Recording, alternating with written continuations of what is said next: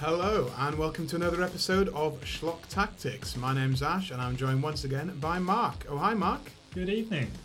Uh, this is a very special episode. Razzie season is upon us again. Uh, we've been away for a little while, but we are now back and we are joined once again by a very special guest. You know him best from What a Ranker on Instagram. It's Liam. Hello. Welcome back to the show, Liam. Thank you. Thanks for coming on for Razzie season. It's the most wonderful time of the year for bad movie aficionados. Uh, last episode we did, it was a little while ago, before Christmas, but it was um, an Arnie versus Sly special, mm-hmm. and um, we didn't even know that we'd be talking about Sylvester Stallone again quite so soon. In fact, we swore to stay away from uh, nineteen ninety-four, but we just can't quit Sylvester Stallone. So uh, if you want to check out the last episode, go and do that. But as I say, today we are talking Razzie nominations. The Razzie ceremony is coming up this Saturday, the fourteenth. So it's the first year that it's not been on the same night as the Oscars. And it is also going to be broadcast on television for the first time. So uh, we are going to get you ready for the Razzies. And we're going to be running down the five worst picture nominations for you, just like we did last year. Um, but this year, it is The Haunting of Sharon Tate, The Fanatic, Rambo Last Blood, A Madea Family Funeral, and Cats. So we've watched all these films. Uh, we've just finished watching Cats. Painfully.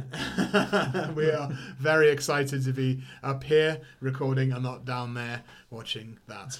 So we're going to go through these one by one. We're not going to break down the plot in massive detail like we usually do on the show. We're just going to give our overall thoughts because we don't want to be here all night and you want to get a general idea of what the, uh, what the worst possible films are from the last year. So first of all, we will get into The Haunting of Sharon Tate. So this is um, this is this year's de facto horror film, if you want to call it that. Last year it was Winchester, oh, which was yeah. the horror offering. This year is The Haunting of Sharon Tate. So this is based on the real life story of Sharon Tate, who was a famous actress in the sixties, married to Roman Polanski, and she was murdered along with three of her friends by the Manson family. Coming out in the same year as Once Upon a Time in Hollywood, also covered that particular yeah. time and place. So I don't think that's a, a coincidence. It's the fifty-year uh, anniversary, isn't it? There you go. So everyone's gone Manson crazy, yeah. if you like. You guys have seen Once Upon a Time in Hollywood, I think. I yes, haven't. I have, yeah. Is that better than The Haunting of Sharon yes. Tate? Just are you, a little. Are you sure? It's not historically accurate in any way, but it's still a lot better than this. But that doesn't matter necessarily, yeah. Winchester wasn't either.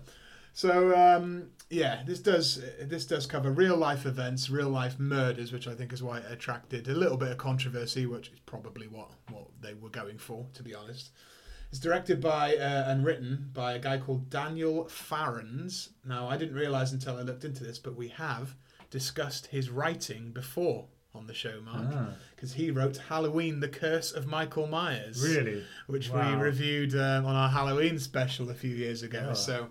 Uh, other than that, he's mainly made um, horror documentaries, like Friday the thirteenth documentary, uh, the history of Halloween, and stuff like that. So yeah. I guess he's not really experienced at doing actual films, like feature films, and yeah. I guess you could tell that. Stars Hilary Duff as Sharon Tate as well. So I, I guess the problem mainly with this film is that it does portray real-life events, real murders, but makes the weird choice not to really stick to what happened. Yeah. And I mean, I was a little bit confused by the ending. Can can anyone explain to me what I don't what know. happened here in the end? They they were murdered. They weren't murdered. So they were it was killed, and but then she came along and saw them. Spoilers will will follow. I mean, if you didn't know, Sharon, I mean, Sharon Tate was murdered in real life, so that's not a spoiler. But at the yeah. end of this film, they're killed and they survive. Yeah. They're able to, like, you think they've survived, and you're like, oh my God. I mean, the premise of the film is is that she, and this is apparently true, she had a premonition of her own death a year before it actually happened. So she did have a nightmare that her and her friends were being held hostage in their house and they, and they were stabbed, which mm. is what happened. So that's about the only true part in the film. Liam, what did you think of The Haunting of Sharon Tate overall? Well, I feel like this was... out of all of the ones we watched, the worst written film. Okay. It just, it seemed like the, the laziest screenplay I've seen in a long time, where every decision felt like the first draft, and then it was just put out into the world. Yeah.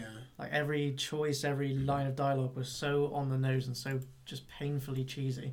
Yeah, it was very, it was very much a cliched horror movie, mm. like trying to also be real, but like it was quite tacky and sensationalist. So it won't surprise anyone that the family of Sharon Tate were outraged by the film. Yeah. They're like, "What the fuck are you doing?"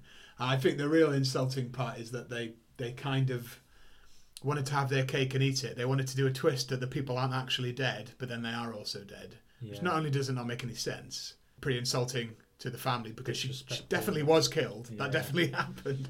You can't do like um, a biography of Martin Luther King and he's not shot and killed.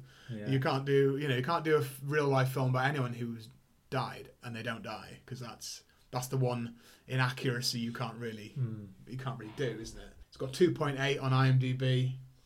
There's um, just no depth to any of the characters. So generic.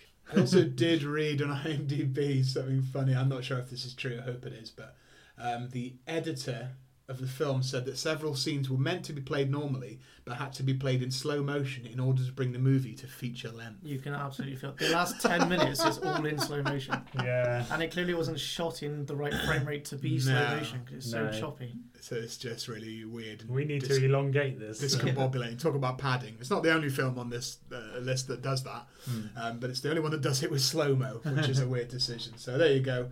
Not really enough material here for a feature film.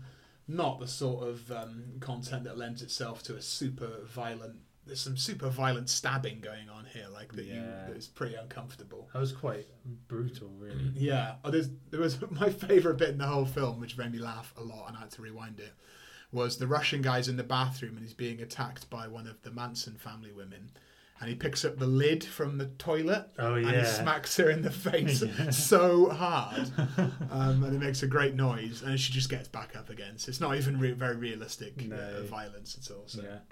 There you go. So no doubt you guys would recommend uh, Once Upon a Time in Hollywood uh, more so than this if you're going yeah. for that period, that era. So if yeah. you want to watch a Sharon Tate movie this year. Next film we're going to talk about on this one. This is one I was kind of looking forward to for a while after I heard about it. Um, this is The Fanatic. Now, when I first heard about this film, I wasn't surprised to hear that John Travolta was being tipped for a Razzie, because this time last year we were talking about the exact same thing with Gotti, which won a lot of the awards last year. He yeah. he crops up in these all the time. But what I was most surprised um, when this film was sort of announced and got all the Razzie buzz was that Fred Durst is a film director? Yeah. I had no idea at all about this as a thing. Hasn't he directed like loads of all the music videos? He's directed well? a lot of music videos, which is not that surprising. Yeah. He's actually directed about two or three feature films before this, which, like I say, to me was a complete bizarre sort of twist, you know, that Fred Durst couldn't write and direct films, or can he? Yeah. We'll, we'll discuss. But yeah, I mean, I think we all know Fred Durst uh, best from his... musical stylings, his unique uh, rap metal. He was one of the most famous people in the world this like time. twenty years ago. twenty years ago. Yeah. No doubt, you can't deny that. And I was a big Limp Bizkit fan. Mm. But times change, thank goodness. And here he is, a, a feature movie director working with John Travolta, you know, twenty years later. So it was definitely inspired by a real life uh, person that stalked Fred Durst twenty years ago, I assume. And yeah, it's John Travolta starring as this pretty sure autistic character, mm. mentally challenged character who is lives in Hollywood and um, is a super fan of a character called Hunter Dunbar, yeah. which is a hilarious name. Uh, Hunter Dunbar here, played by a guy who I hadn't seen in probably about twenty years, Devon Sawa. Uh, people might remember him from the Final Destination films, Idle Hands... Uh, S L C Punk. He was like a teen sort of heart, Canadian heartthrob in the late nineties, and then he just completely disappeared off the face of the earth afterwards. So he's here looking weirdly grown up, playing this sort of horror um, character, and, and the whole film revolves around John Travolta stalking him and, and getting, trying to get close to him and wanting his autograph, that he wants to sort of hang out with him, and it all gets sort of creepy. And Mark, what were your overall thoughts on The Fanatic? Uh, it was just... Travolta's character was just ridiculous. Not much plot to it. He's just working his way into this guy's life. Yeah. Um, I feel like we've seen films like this before. Yeah. Definitely. It's not new, is it? This sort of idea. Doing this stupid British policeman thing. I really like that. Do, um, Bobby. A Bobby on the beat. The actor who plays Dunbar, like he, yeah. he wasn't, I don't think he was very good at acting. um, he was just being a dick. Yeah. It felt like he maybe was a dick. And then there's a ridiculous end bit where he gets his hand shot and then he gets stabbed in the eye. and, but he survives it. And yeah. it's just like, what? There's no way you know. would survive getting Hunter stabbed Dunbar in the eye. Hunter Dunbar is framed for the murder of his maid. Yeah, because yeah. he got she got yeah. bat, battered in the garden. yeah, it was just... Um, I just felt like it was... I could tell it was written by Fred Durst. Yeah. The dialogue was awful. And I, I think... Yeah. you. I mean, you mentioned Haunting of Sharon Tate. I think this might have had the worst script. Yes. Because characters were saying stuff like, fuck you, you faggot. Yeah. Oh, fuck you, motherfucker. And this, this is straight out of Fred Durst's mouth. We've heard him rap like this. You know, this is like juvenile swearing delinquent, you know. So uh, the script, I think, is terrible. But mm. I thought... I actually thought John Travolta did an alright job yeah. at portraying this character. It's not the sort of thing he usually does. Hmm.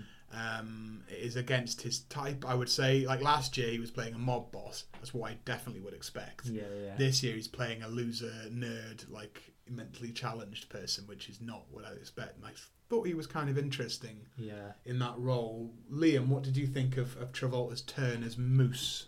I'm just still shocked by why he takes so... complex character pieces and it doesn't prepare at all. Like, that's what it feels like with his last couple of roles, where he's he's picked ones that need accents and, and character ticks and then just kind of wings it. He's trying to go for a character actor thing late in his career, maybe like Nick Cage yeah. or something like that, but it's a bit late for that probably. Yeah. I was also a massive fan of the scene where Uh, the character driving down the road playing Limp Bizkit yeah, and talking know, about yeah. how great Limp Bizkit I was going to say that, yeah. I grew up with this band. Like, yeah. That made me feel old. Like, this guy's way older than me. yeah, you could tell, like, Fred Durst just doesn't know how to write a story. Like, no. This is written by... Like, I think a teenager could write a better script than this. Like, it is very teenage sound. The dialogue's yeah. all teenage, isn't it? Yeah. yeah. And it's, a, it's funny because... Um, Devon Sawa, other than his feature films that he's done, is most famous for portraying Stan in the Eminem video. Stan. Oh, right, yeah. And there's a bit in this where Moose is been shunned for an autograph and he's writing, I waited in the cold for you for an autograph and you said no, which is oh, right, verbatim yeah. from the Eminem video. So yeah. now Stan has now grown up into Hunter Dunbar and is now shunning people for their autograph. What a cruel uh, t- twist of events. So yeah. there you go. It's definitely a dumb film. Um, there's no substance to the script. I kind of like the way it went, where Moose actually doesn't turn out to be super psychotic, despite the poster, which has got him holding a bloody knife.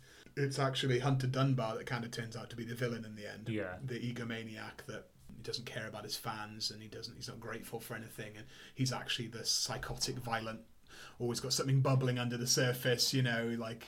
Uh, cheats on his wife. He's actually the dirtbag. Yeah. And the psycho stalker guy, he just wanted to hang out and eat strawberry ice cream and watch a bunch of action movies, yeah, I think yeah. was his wish, wasn't it? And then he gets like stabbed in the eye and has his hand shot off. So that was a kind of a neat twist on what you th- maybe thought might happen. Hmm. But it's ultimately a, like a garbage script. So oh yeah, it's, it's terribly written. It was fun to see Travolta wrestle with that script, but um, yeah, I better than Gotti, I think. Yeah. Yeah, Gotti. Although I still can't believe it reached four point eight on IMDb. Yeah. I thought it'd be lower than that, but you know. And talking of the scripts, like the first line your character says is a great way to like set up the tone of the film. Oh, what is it? And I believe the first line was, "I can't talk long. I need to poo."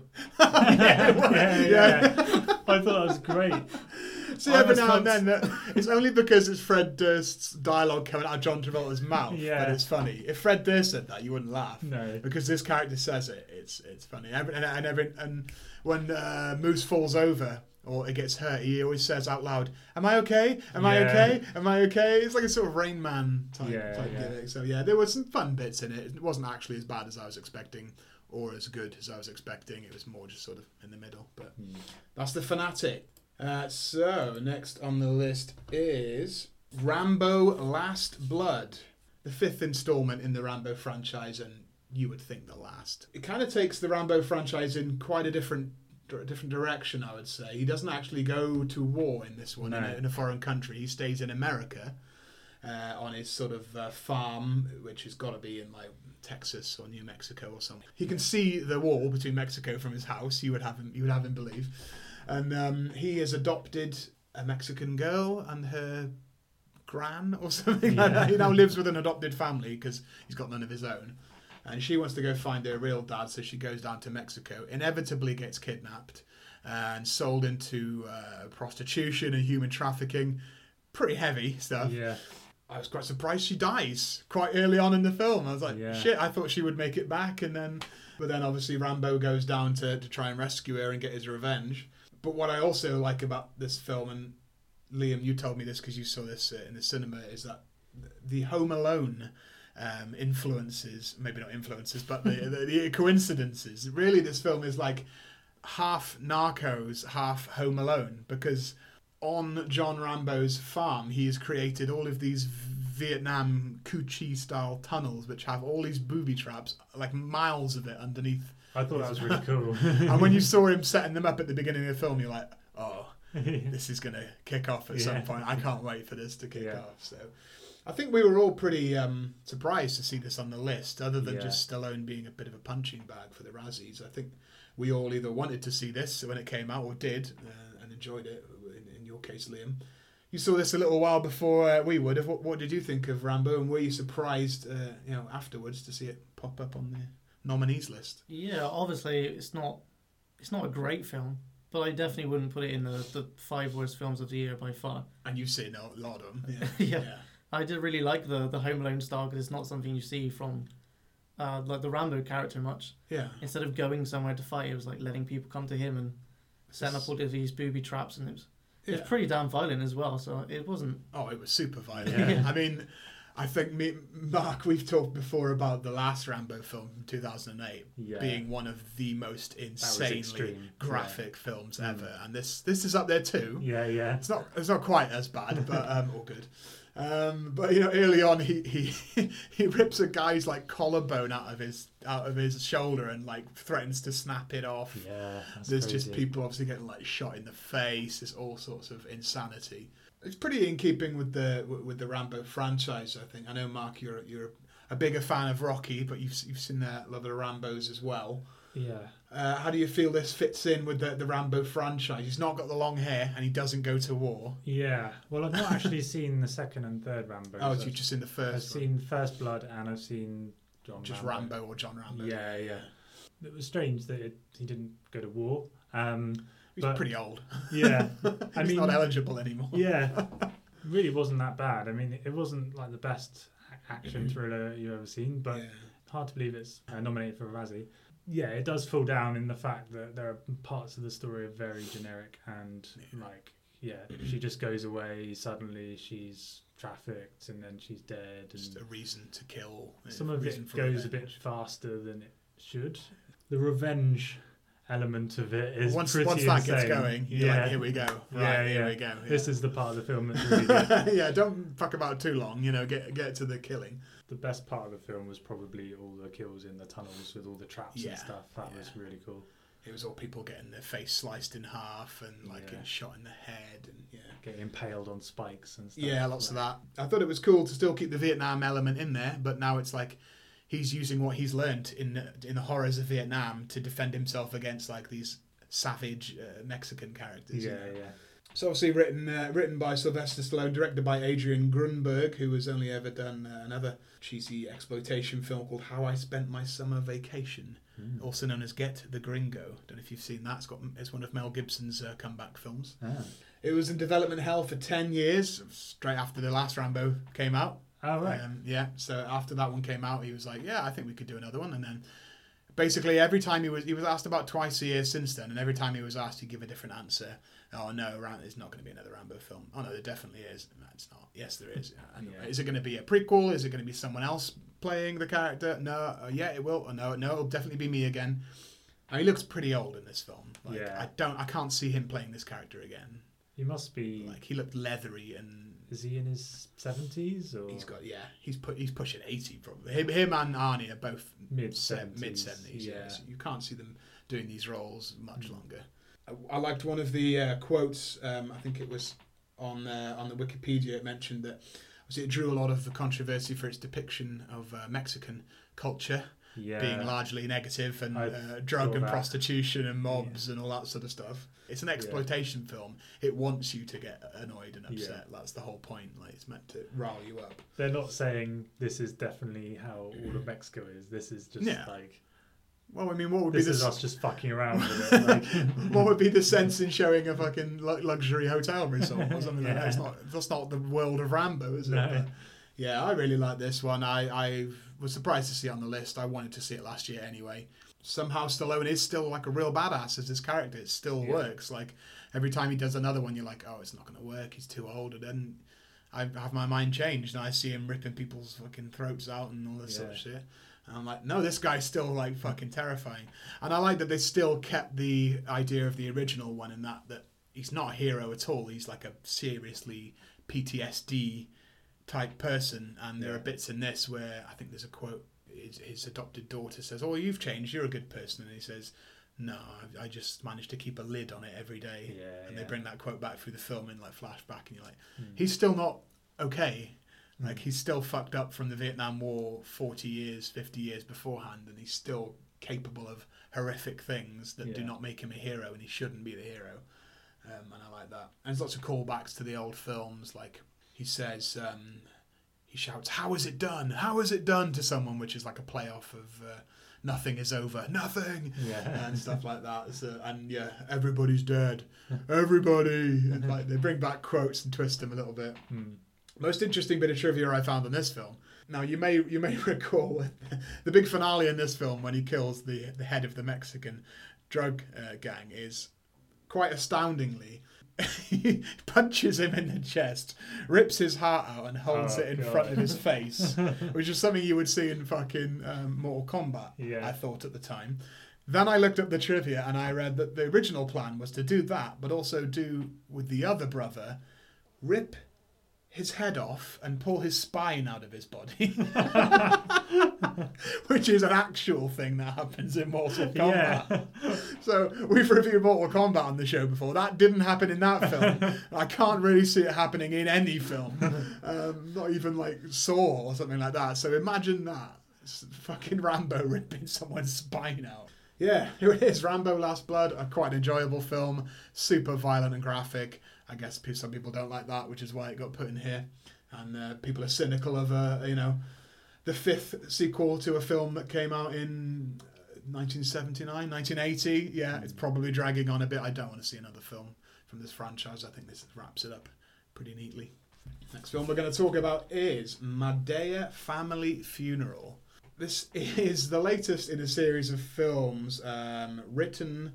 directed by and starring someone called Tyler Perry. Now, I know this guy is pretty infamous in bad movie circles, but I hadn't seen any of his films before. No. Uh, I'd only seen pictures of this Medea character. Mm.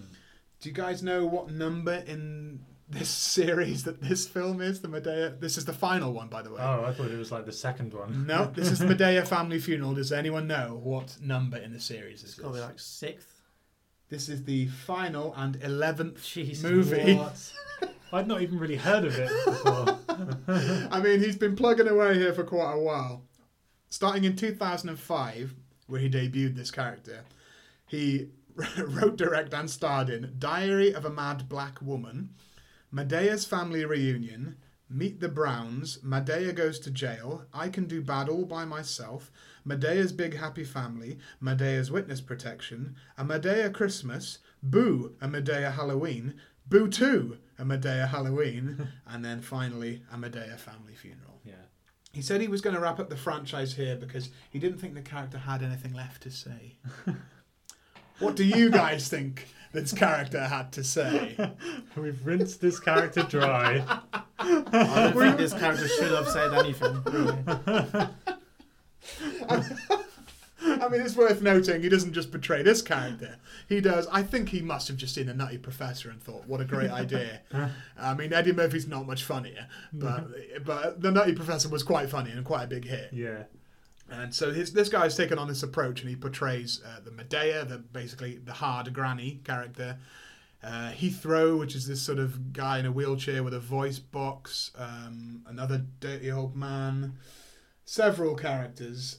Had you guys seen any of these films before, or this no. character? And, and what was your uh, introduction to this character in that case?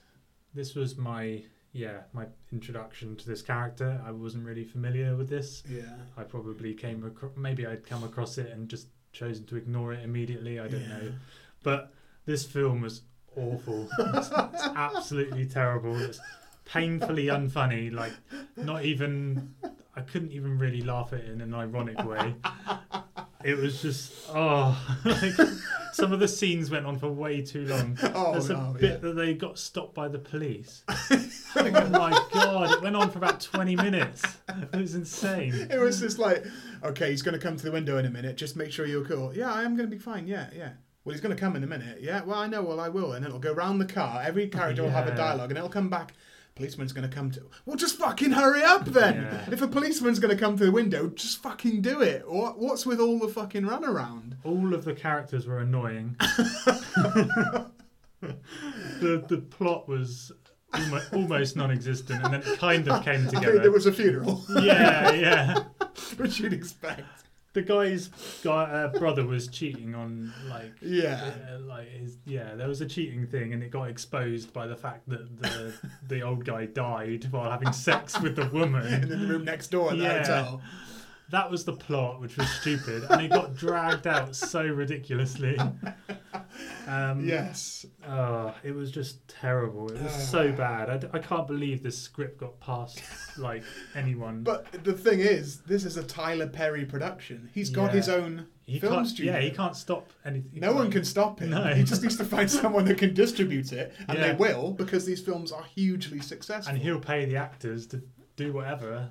Like. Tyler Perry was voted, uh, or not voted, Tyler Perry was the highest paid man in entertainment in two thousand eleven. In what? Entertainment, that's film, T V, anything. Oh my he made God. the most money, so he's actually a millionaire. That's from, so depressing. From, not only has he become a millionaire from these films, he's been allowed to make as many as he fucking wants oh. with the money he's made from these films. Jesus. Oh, Liam, what did you think of A Madea Family Funeral?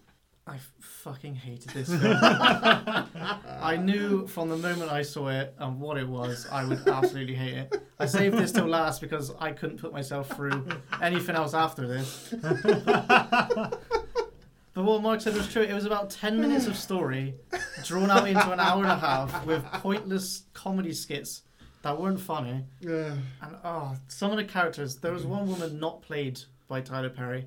That Hattie character. To narrow it down.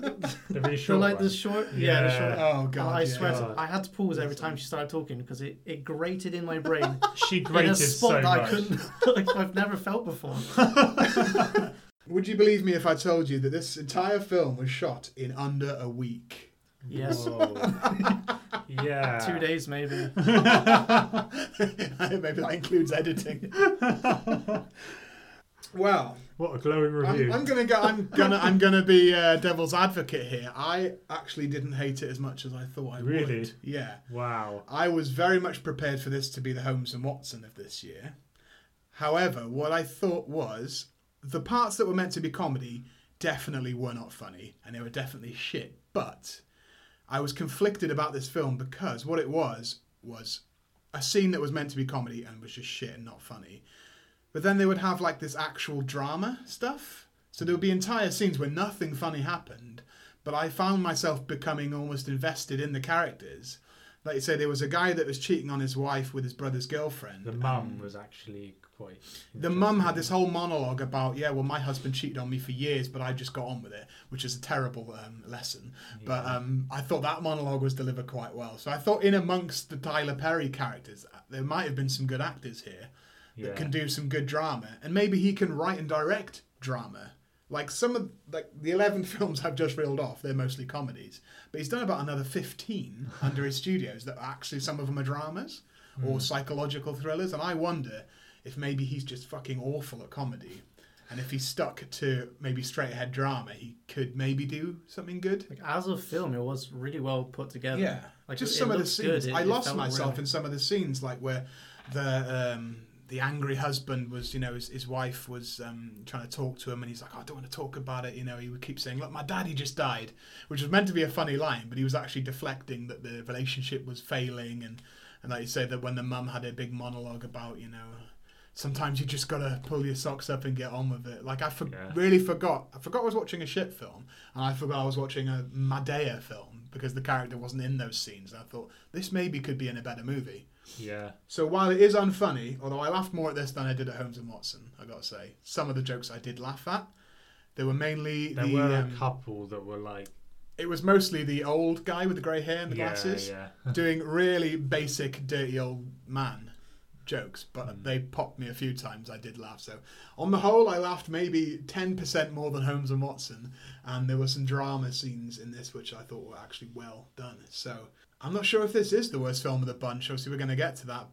Now, Liam, you may uh, have spotted also former W W E superstar, and I use that in the most loose terms imaginable, Star. Star. Um, commentator, uh, David Otunga, who was the very muscular uh, black man. Oh, yeah. Um, married to Jennifer Hudson, who we just got done watching in Cats. Oh, yeah. So a Razzie-nominated couple. Yeah. How, how nice. I would say I don't think he should give up his day job, but then he's terrible at wrestling as well, so I don't know what, what there is for him. I want to point him out on the poster as well, because yes. he plays like quite a, a soft-spoken guy in a polo shirt. Yeah. On the poster, he's wearing a do-rag and waving his shirt above his head. That's a good point. When did that ever happen? So um, I agree, actually. When I saw the poster for this, I thought, hang on, I recognise him. And, and also, okay, that's going to be like a stripper character, like yeah. a Chippendale. That didn't happen. He didn't do anything in this movie. No, he didn't. He was just married to someone. Yeah. Okay. So that is Madea Family Funeral, the uh, the final instalment, uh, allegedly, uh, from Tyler Perry in that in that franchise. But he's done very well for it, and I sort of have a, a strange, begrudging re- admiration and respect for him, because he's almost like a. Uh, a Tommy Wiseau or a Uwe Boll or a Ed Wood that's actually done really well out of making shit movies. Like yeah. whether he knows it or not, he's he's become the most rich man in Hollywood, at least at one point, from making god awful films. Yeah, and not many people can say that. So, Michael Bay. Okay, touche. Um, so there he is. Tyler Perry's carved out his own little niche here, and. Um, Yeah, shockingly the first time we've talked about this character, and um, he threatens it will be the last time. So that brings us to our final film, which we have just watched this very evening. Should be fresh in all our memories. Uh, Cats from last year, the adaptation of the uh, very popular musical uh, by Andrew Lloyd Webber. This is the uh, somewhat live action, somewhat not live action, somewhat animated uh, adaptation uh, made... headlines across the world last year for having one of the most overwhelmingly negative responses to a trailer in the history of movie trailers, mm. stemming largely from the visual effects of the movie. Visual effects in this movie were also done by the people that did the Sonic the Hedgehog movie. Mm. Now, this movie, like the Sonic the Hedgehog movie, once it received its negative response, they immediately started to try and work on the visual effects, which is something that we haven't really seen ever before, and it's a weird time where we're at now where people can do that. This is the only film that I'm aware of ever that has been released into the cinemas and then is then re-released another version of it a couple of days afterwards and told all the cinemas, no, use this one instead, hmm. because they made such basic and horrendous mistakes with the visual effects yeah. that they wanted to fix them. And we saw this right at the end. Judi Dench playing the old cat has clearly got an un-V F X'd hand with a wedding ring on, uh, visible in all of that last scene. Now, how the fuck do these people mess up so bad that they did not catch that, that she's wearing a wedding ring and yeah. she's meant to be a cat? So, an unprecedented move in, in cinema history. They they fixed it in post after the film was released into cinemas. So, crazy. Bow to the pressure of the internet, a dangerous precedent, which we'll, which we'll talk about, but.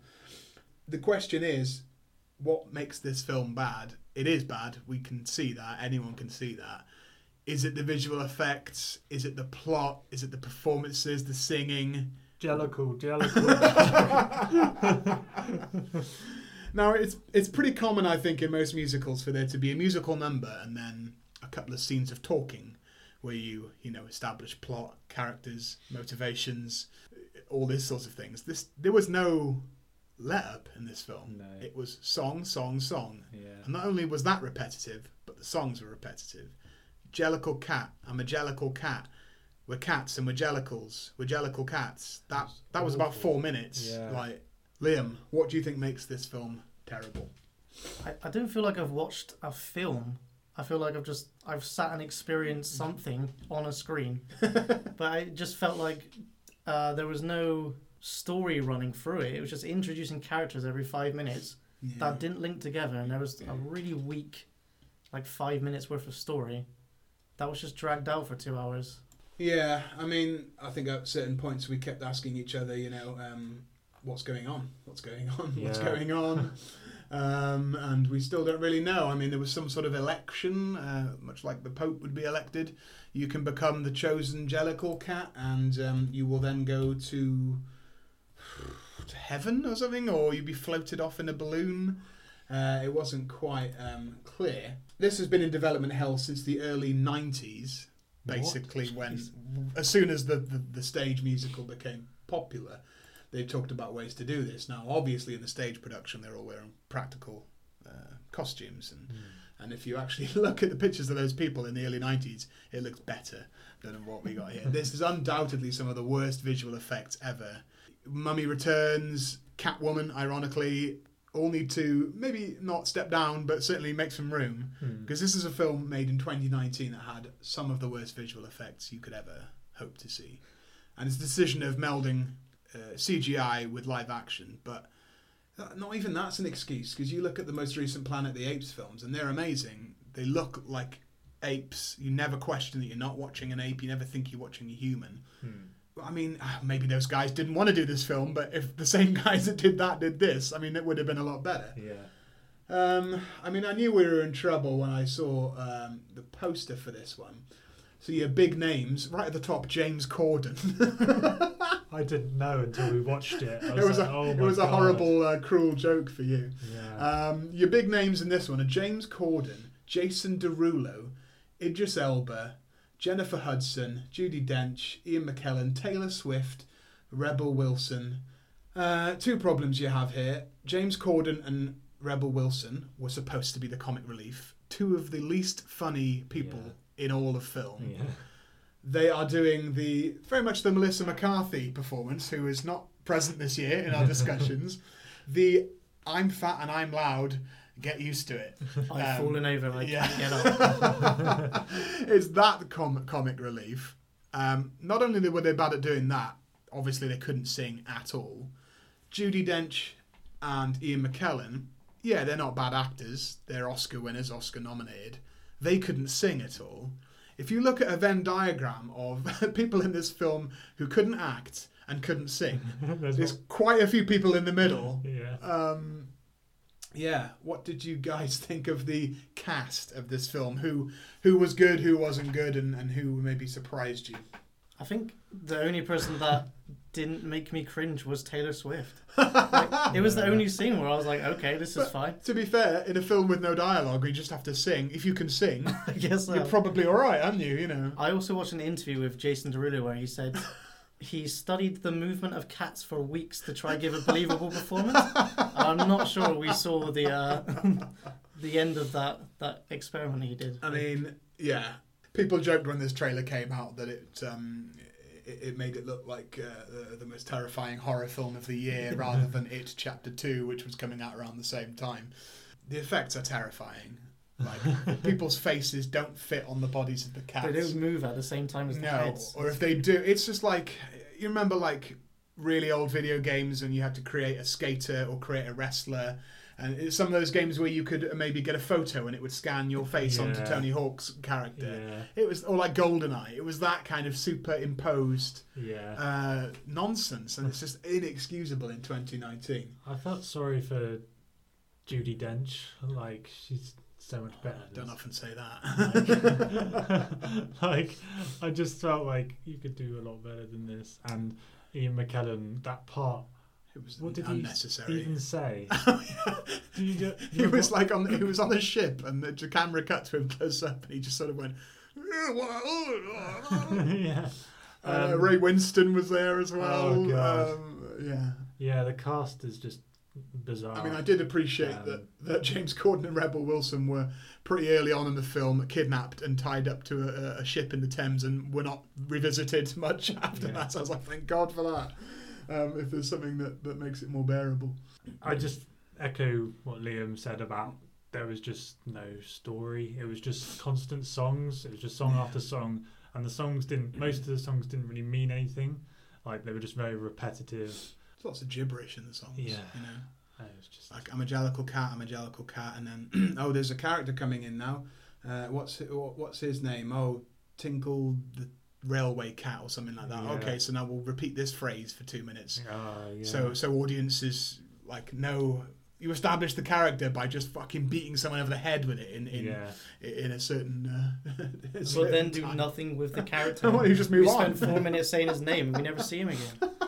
That is true. I mean, I hate uh, musicals anyway. So yeah, it's probably not. We're probably all prejudiced towards this. But as a, as a this is not. A, no one would agree that this is a good musical. Oh, I so. don't know. what, what would a fan of the of the Cats stage show think of this? I I I don't Are know. Are there fans? Um, there can't be. Wow. They oh, can't well, that, be. That's no. weird. It's a very successful uh, f- uh, play. It's been going for, you know, um, nearly thirty years, so there must be fans out there. Um, if you're one of them, um, please let us know. What did you think of the uh, the long-awaited big screen version of Cats, your favourite musical, potentially? But like I say, none of us are fans of musicals. They're all, they're already ridiculous in as much as people are singing the plot to a film. Yeah. That's ridiculous. But it's when when you are a poorly rendered cat, you know, you've seen those memes of um, medieval cats. Cats painted by someone that's never seen a cat. You know, that's what these things look like. It yeah. doesn't look like cats. The mice were even fucking worse. Yeah. These little kids superimposed on tiny little mice. Oh, it's terrible. Um, why did you even need people's faces? Why not just do an animated thing? Yeah. I mean, I guess it's Disney's fault, isn't it? Because they're redoing all their animated films live action. But I mean, would this have been so bad if they just had animated cat faces? You know, would that have been terrible? Oh, you can't see who the actor is. Well, who cares? Like, loads of animated films... They're just voiced by famous people. You don't have to see the famous person's face. Yeah, yeah. Bizarre, really bizarre film, really confusing. So. The funniest part is when your cat made me jump. Oh, yeah. Yeah, during... Uh... oh, that's another thing we should mention. Jennifer Hudson, we mentioned her a minute ago. Oscar winner Jennifer Hudson was tasked with singing the most famous uh, song in the film. I think it's called Mem- Memories or something like that. And the kind of faces she pulls during this song are... indescribable. Uh, if that's her real face or if that's been augmented somehow, but the way that that sat with the cat face, yeah. she was doing what she thought was a tear-jerking emotional before it meant to be the emotional peak of the film. We are pissing ourselves laughing, and then shortly afterwards my cat emerged from the curtains and gave Mark the fright of his life. So my cat was better than anyone in this film at, at being a cat. So there you go. Cats from last year. What a piece of shit. So, that's the five Worst Picture nominees from twenty nineteen. I think it's worth noting the Razzie nominations this year were announced on the seventh of February. Sonic the Hedgehog was released on the fourteenth of February. And Doolittle, the, the uh, terrible uh, Robert Downey Junior film, on the seventh of February. Apparently Sonic's not that bad. It's wow. not. Have you seen it? I've seen it, yes. Oh. It's not terrible. Uh, it's just the pretty standards, like... Uh, live action cartoon mixed. Do you think movie. that these films, oh, and also uh, Glenn Danzig's Verotica, getting called the uh, the Room of horror movies? Oh, really? Um, do you think all these films deliberately released after the Razzie nominations, and do you think we'll be talking about them this time next year? I mean, we, you only said Sonic, so it's hard to tell. But what, what do you think? It might have been a tactical thing. Um, Once you know, I mean, why not wait a week? And I mean, Razzies are sometimes good publicism, really. I mean, kind of, yeah. I mean, I'm not sure if I would have come across Medea Family Funeral otherwise. True, um, yeah, true. Yeah, perhaps we'll see them next year. Maybe they'll I be on. So. We've, I mean, we've been looking forward to Sonic for a while. Not not enough to actually pay to see it. That's Liam's job. But um, I'm it's sure not bad enough to be funny, so wow. don't don't worry about it. Can we can we read about that on uh, What a Ranker? Can indeed. Well, there you go. Go to what what a ranker. That's ranker with an R on Instagram, and uh, find out Liam's full thoughts on Sonic the Hedgehog. But now we get to our official predictions for the Razzie Awards, which, as I say, is coming up this Saturday uh, or tonight, if you're listening to this uh, after it's just been released. So we're going to let you know uh, what we think will and should win the awards in each respective category. Um, me and Mark have only watched these five films from twenty nineteen, but Liam has watched many more than that. So Liam can be the wild card, and he can tell us if maybe there's a worse performance, a worse script out there than the five we've just watched. But um, I think largely we'll be sticking to the list. So out of the five films we've just watched, that's Cats, The Fanatic, The Haunting of Sharon Tate, A Madea Family Funeral, and Rambo Last Blood. Mark, which do you think is the worst picture and should pick up the Razzie for worst picture? What should is going to be Medea Family Funeral. Just, if you were in charge. Actually, no, I don't know. No. Oh, okay. Um, I did think that until tonight. Okay. Yeah, so it, it's actually it's I'm going to I'm going to say Cats, and I think it will, because I think they'll focus probably be more concerned with Cats than yeah Medea. Anyway. Got a lot of the attention. Yeah, just... so I'm going to go with Cats. Liam, uh, I still think Medea Family Funeral. Was, it was the one that that got under my skin the most out of all of them. I found a little bit of enjoyment in all of them apart from that one. Okay, but I do think Cats will win just because it's a lot more visceral. I think I think it's easier to latch onto that being just mad and terrible. It's more notorious. Yeah, yeah, for sure. Yeah, I mean, I, I would say I also found a little bit to like in all of them, even The Haunting of Sharon Tate, very tiny. Apart from Cats, I couldn't find anything to like about Cats. It's just wretched. It's the worst kind of musical. It's the musical that never ends, and they don't ever stop singing, and the songs are repetitive, and there were many points in the film where we all thought we were losing our minds. Like, are you watching this? They've just been saying Jellicle for two minutes, yeah. Right? It's not just me. Have you zoned like, out as well? Thank like, God for that. Yeah. I'm not just fucking going insane. I'm about to fucking go on a Rambo uh, type rampage, smash, smashing my cats up. Um, so I think, yeah, I think Cats should get the Mary Bale treatment. I think they should stick it right in the fucking bin.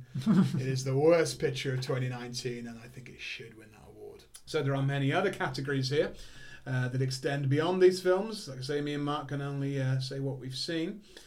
So, uh, nominations for Worst Actor. We have James Franco in Zeroville. I have no idea what that is. David Harbour in the Hellboy reboot. Matthew McConaughey in Serenity. I have no idea what that is. Sylvester Stallone in Rambo Last Blood, which we've discussed. And John Travolta in two films, The Fanatic, which we've discussed, and something called Trading Paint. Mark, since you have only seen uh, two of these films here, worst actor, Sylvester Stallone in Rambo or John Travolta in The Fanatic? I mean, I think Sly is always cool. And I don't think Travolta, like, I think he did okay with the part he was trying yeah. to play, but I still think it didn't really uh, come off uh, uh, quite as he'd hoped. I wonder what he did hope. Yeah, I'm not sure what he hoped, but I'm going to have to choose John Travolta out of those two. Yeah, yeah, probably two. Uh, Liam, would you choose Sylvester Stallone or John Travolta, or have you seen these other three films, and could you speak to the performances of those people? Yeah, I've seen Hellboy and Serenity. Okay.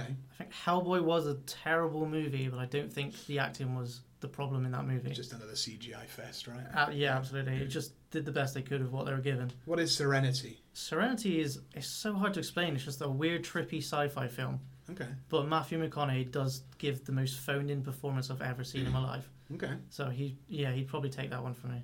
So he's worse than Sylvester Stallone and John Travolta. It, yes, in that movie, definitely. Okay. It's the most just stereotypical McConaughey performance you can imagine. Right. I mean, he's a guy that's done quite well in recent years. I'm sure he's won or been nominated for an Oscar, but he still he still seems to crop up in these things repeatedly, so yeah. He's got that kind of Nick and Cage. He's in my, my favourite movie of this year so far is uh, The Gentleman, which he stars in, which I think he was amazing in, so uh, it's very hit and miss. Yeah, like Nick Cage, I think he just takes anything he's given, and sometimes that's good, sometimes it's bad.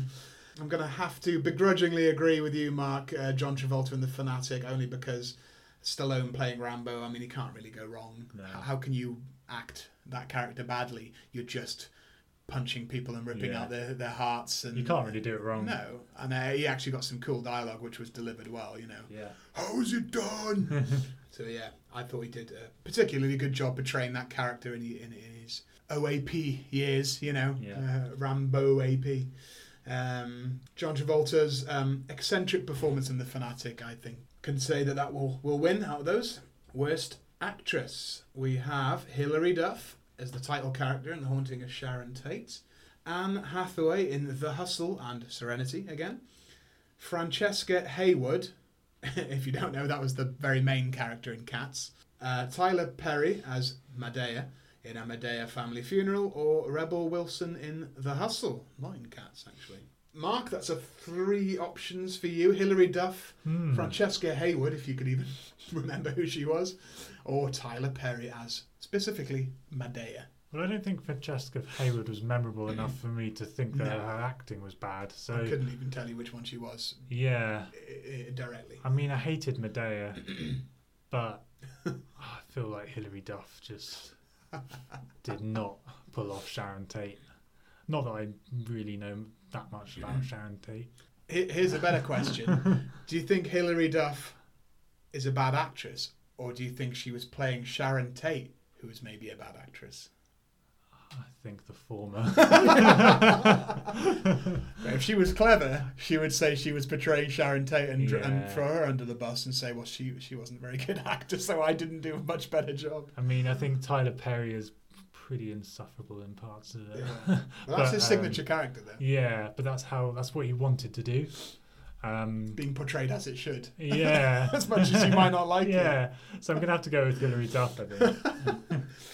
Liam, have you seen, uh, well, you've seen Serenity, have you seen The Hustle? Yeah, I've seen all of these again. You've seen all of them, okay. So who who would you say uh, deserves this Raz? I definitely don't think Anne Hathaway should be in there for, for either of those movies. Okay. She was okay in all of them.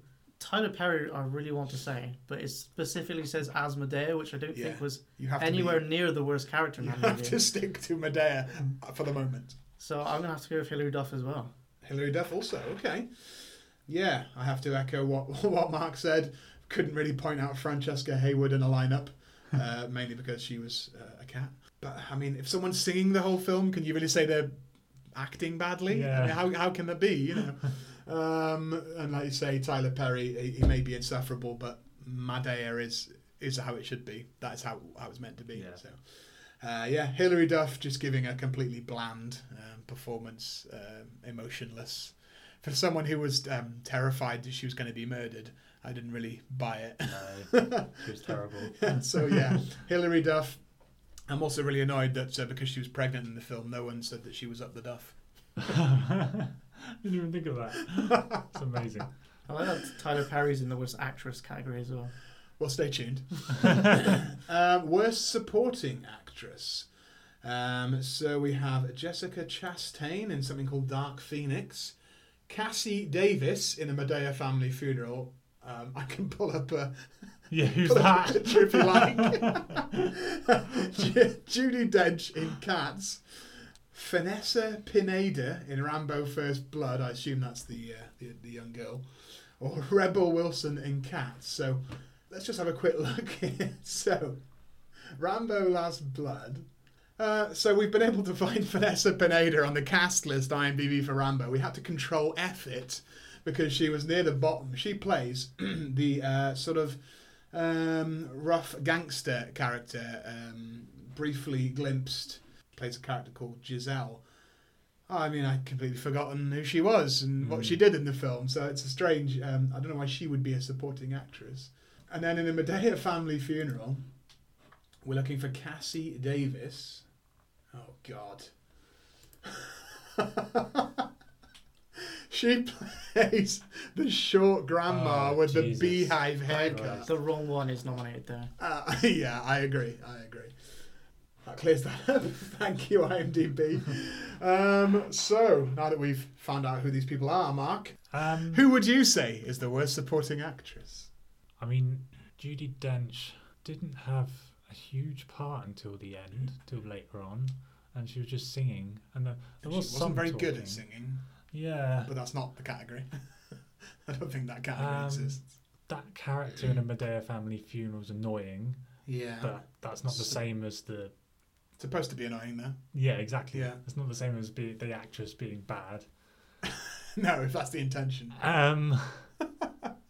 Wilson in Cats. Rebel yeah. Wilson was the, uh, the the fat and funny cat. Oh uh, yeah, that takes her skin off and reveals a waistcoat underneath. And... That was just stupid. That wasn't. Yeah. I'd probably just go with Vanessa Pineda, whoever she is. You can't remember her. Yeah. Yeah, good point. Just for being unmemorable. Actually, I for, uh, does remind me of my favourite line from Rambo, which I forgot, which is when um, he asks her to point out uh, a gangster in a nightclub. Yeah. And then she does so begrudgingly and then says, okay, are we cool? And he simply says, fuck off. She just goes, oh. Yeah. So that's the only bit I remember her being in. Um, Liam, can you can you speak to Jessica Chastain's performance? What is Dark Phoenix? Uh, Dark Phoenix was the X-Men film oh, last right. year. Did she I, did she play? Um... She plays like an emotionless alien, so I'm not sure uh, how. Doesn't play the title character? No, not at oh, all. Okay. She's like the, the main villain, but she's meant to be emotionless. Okay. So it's really hard to judge her acting because she would. It, it was that, terrible on purpose. Yeah. So I we could all that. do that, couldn't we? Exactly. I think the wrong person's nominated for Medea yeah, Family Funeral. I agree. The one from Rambo, I I don't feel like she did anything terribly bad. Yeah. So weirdly, I'm, I'm considering Judi Dench, which is weird for this category. But I have to say Rebel Wilson just because mm. uh, she's just unsufferable in everything. Yeah, and not funny. Not funny at all. Is the main thing. I think I would tend to agree uh, with everything you said. Like you say, Vanessa Pineda, um, not memorable enough, but also didn't embarrass herself. Um, so got away pretty clean. Um, and you know, Judi Dench was there to sing quite poorly. If this was worse uh, singing, um, Judi Dench would nail it because she was pretty bad. But Rebel Wilson is is unfunny in, in almost everything that she's in and um, didn't add anything to this film. So I would agree, Rebel Wilson in Cats should fuck off, as Rambo would say. Now, here's an interesting um, film creeping in here, a film I, I quite liked. Uh, worst supporting actor, we have uh, similarly James Corden in Cats, Rebel Wilson's uh, counterpart. Uh, we've got some options here for you, Mark. Tyler Perry in A Madea Family Funeral as Joe, who I believe is the grey-haired, dirty old man. Oh, yeah. Uh, Tyler Perry in A Madea Family Funeral as Uncle Heathrow. This is the guy in the wheelchair with the voice box. Seth Rogen in Zeroville. Uh, or Bruce Willis in Glass. James Corden. Wow, he beats two different people from Madea Family Funeral. Oh, I don't know. They were obviously it's a crap film, and both of those characters are shoddy. Did um, you know Uncle Heathrow was created exclusively for Madea Family Funeral? He had really? not appeared in any of the ten other films. Ah. So. Even though James Corden wasn't even in it for very long, I'm just going to, out of pure bitterness and how much I dislike him, I'm just going to say him. Yeah, and he got top billing on the poster, which is insane. Yeah. Like, I hate that he's a huge star in America now. Yeah, Americans don't realise that we all hate James Corden and he's not considered very funny in this country, I think, is uh, what you're getting at, Mark. But uh, Liam, also, uh, Liam and Mark. Mark, have you seen Glass? Okay, Liam, you've seen Glass. Yeah. I quite like that film. Yeah. Not necessarily because of Bruce Willis. I think James McAvoy is the proper actor in that film, in that franchise. I'm a bit surprised to see that in there. Have you seen all of all of these films? And, and can you tell me what, what Seth Rogen's up to in Zeroville? I haven't seen Zeroville, yeah. so I've seen the rest. I'm not sure how Bruce Willis was supporting actor. Like, who is the who's like, the main actor in that movie? James McAvoy and Samuel L. Jackson, sort of a triple header, yeah, there was all three it? of them. It was hard to say who was yeah. supporting. And he's not meant to say much. He's not meant to do much as that character, is he? Really, he he's definitely just wasn't to, bad. So he's meant to be hard. I don't see why he's here. So it's a toss-up between uh, Cats and A Madea Family Funeral, then. Well, yeah, James Corden. Yeah, yeah. James Corden is insufferable in anything he does. Worst screen combo. This category is always a bit of fun. I can see uh, James Corden front and centre in the image here. Um, the worst screen combo. Any two half-feline slash half-human hairballs in Cats. Jason Derulo and his C G I-neutered bulge. I'm not entirely sure what they're referring to. Um, Tyler Perry and Tyler Perry, brackets or Tyler Perry. Sylvester Stallone and his impotent rage, uh-huh. or John Travolta in any screenplay he accepts. Ooh. Well, we've seen all these films. Mm. um, they're very uh, eccentric categories. What uh, what are you guys going to go for? It takes a while to read them and understand them. I think um, they've hit the nail on the head for the last one. It's very close to the bone. John Travolta's a good actor, and he's uh, sometimes been yeah, not so much recently. um, he's been put in a, a film with a terrible uh, script, and exactly the same thing happened last year with Gotti. So I think that's on the money, that one. Liam, uh, even though we were trying not to throw Tyler Perry under the bus, I do feel any scene where he acts against himself is, is so hard to watch. Yeah. But again, that's that's an easy option. I would say John Travolta as well. It, just, I, it still mm. just blows my mind the scripts he takes and then half-asses it. But I mean, this was Nicolas Cage a few years ago, you know. Yeah. Um, and probably will be a few years from now, you know. Um, if you take any screenplay you, you, you want, you're eventually going to do something good, maybe. I really feel like Cats should get it in the neck for their fucking visual effects. Mm.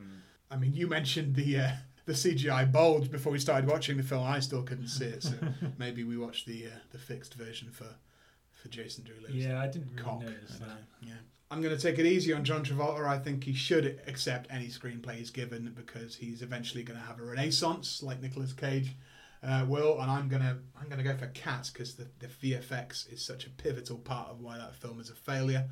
The decision to do half human, half feline C G I monstrosities is, is just unforgivable, so I'm going to go with any two half feline slash half human hairballs from Cats.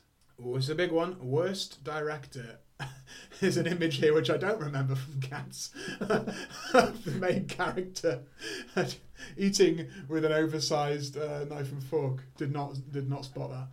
Worst director, Fred Durst for The Fanatic, James Franco, Zeroville, Adrian Grunberg, Rambo Last Blood, Tom Hooper, Cats, or Neil Marshall, Hellboy. This is direction only.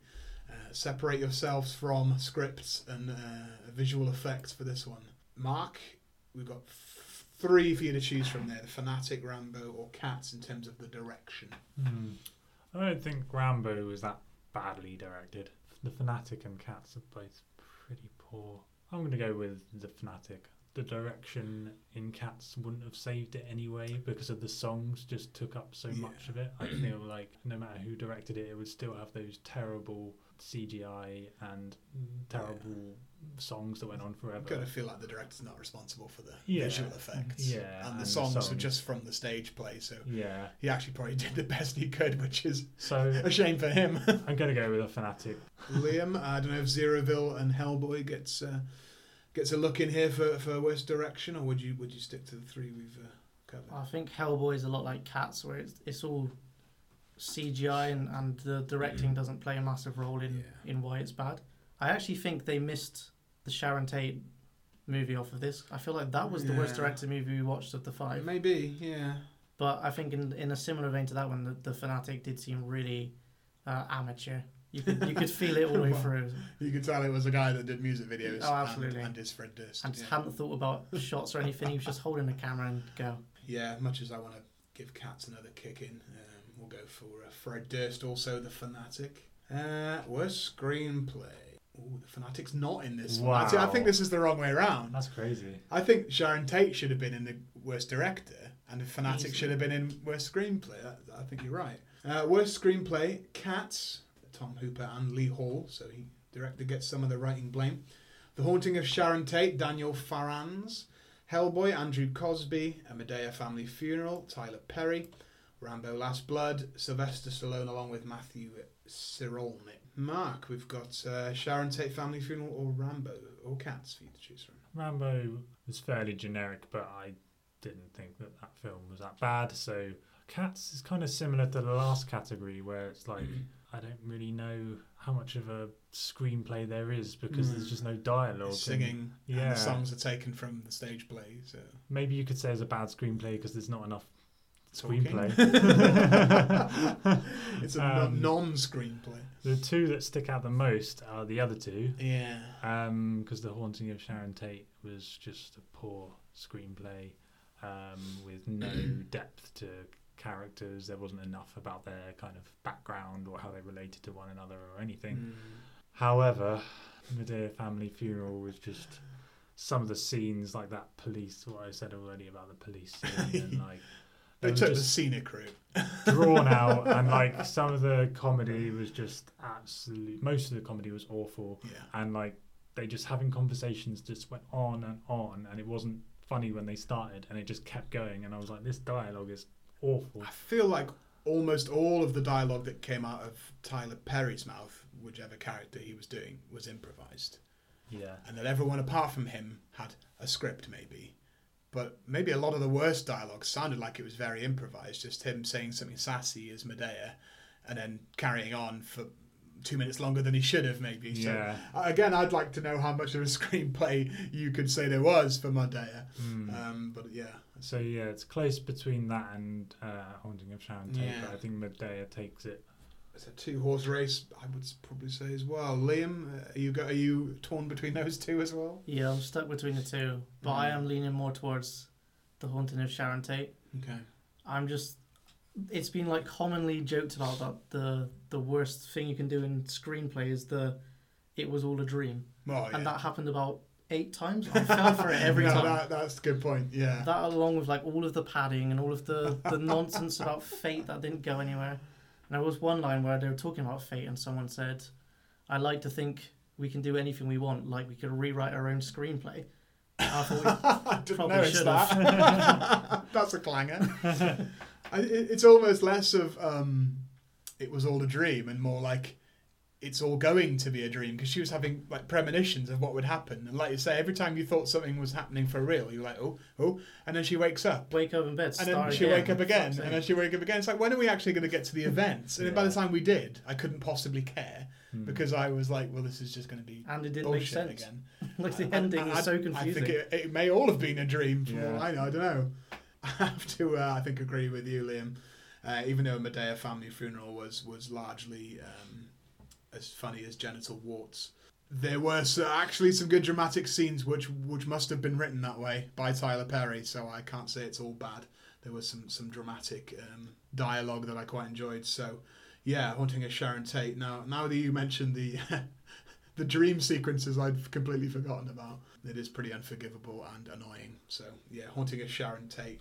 Okay, well, those are our full predictions of the Razzie Awards, which, as I say, will be taking place later this evening.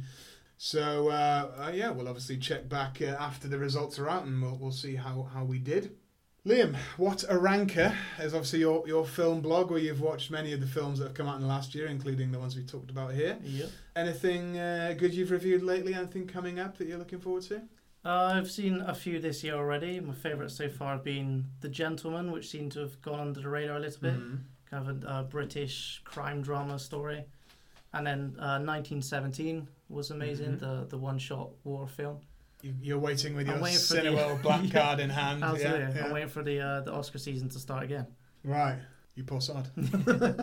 In the meantime, if you want to uh, check over on our YouTube channel, I've done a couple of short, sharp schlocks the last couple of weeks here. I've seen a few films that have come out this year, The Lighthouse, Colour Out of Space, and The Invisible Man, three three of my favourite films so far this year, and I think they'll probably be in my top ten when it's all said and done. So if people want to know what I think of those, go over to the YouTube channel, uh, subscribe over there. You can get the uh, the short episodes. All our podcasts go on there as well.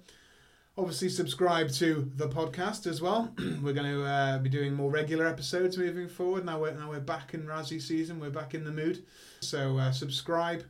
Follow us on social media on Facebook, Instagram, and Twitter at Schlock Tactics, and uh, you'll know whenever we release a new episode. Uh, leave us a positive review on iTunes, five stars if you wouldn't mind. Uh, but yeah, that has been another episode of Schlock Tactics. I hope you all enjoy the Razzies later on this evening. If you want to give us any feedback on what you thought of any of these films, get in touch on social media and uh, we'll we'll chat about it. But that's it for now. Thanks again for joining me, Mark. Thanks for listening. Thanks again, Liam. Thanks for having me. We hope you'll be back soon. And that has been another episode of Schlock Tactics. We'll see everyone next time. Bye. Bye.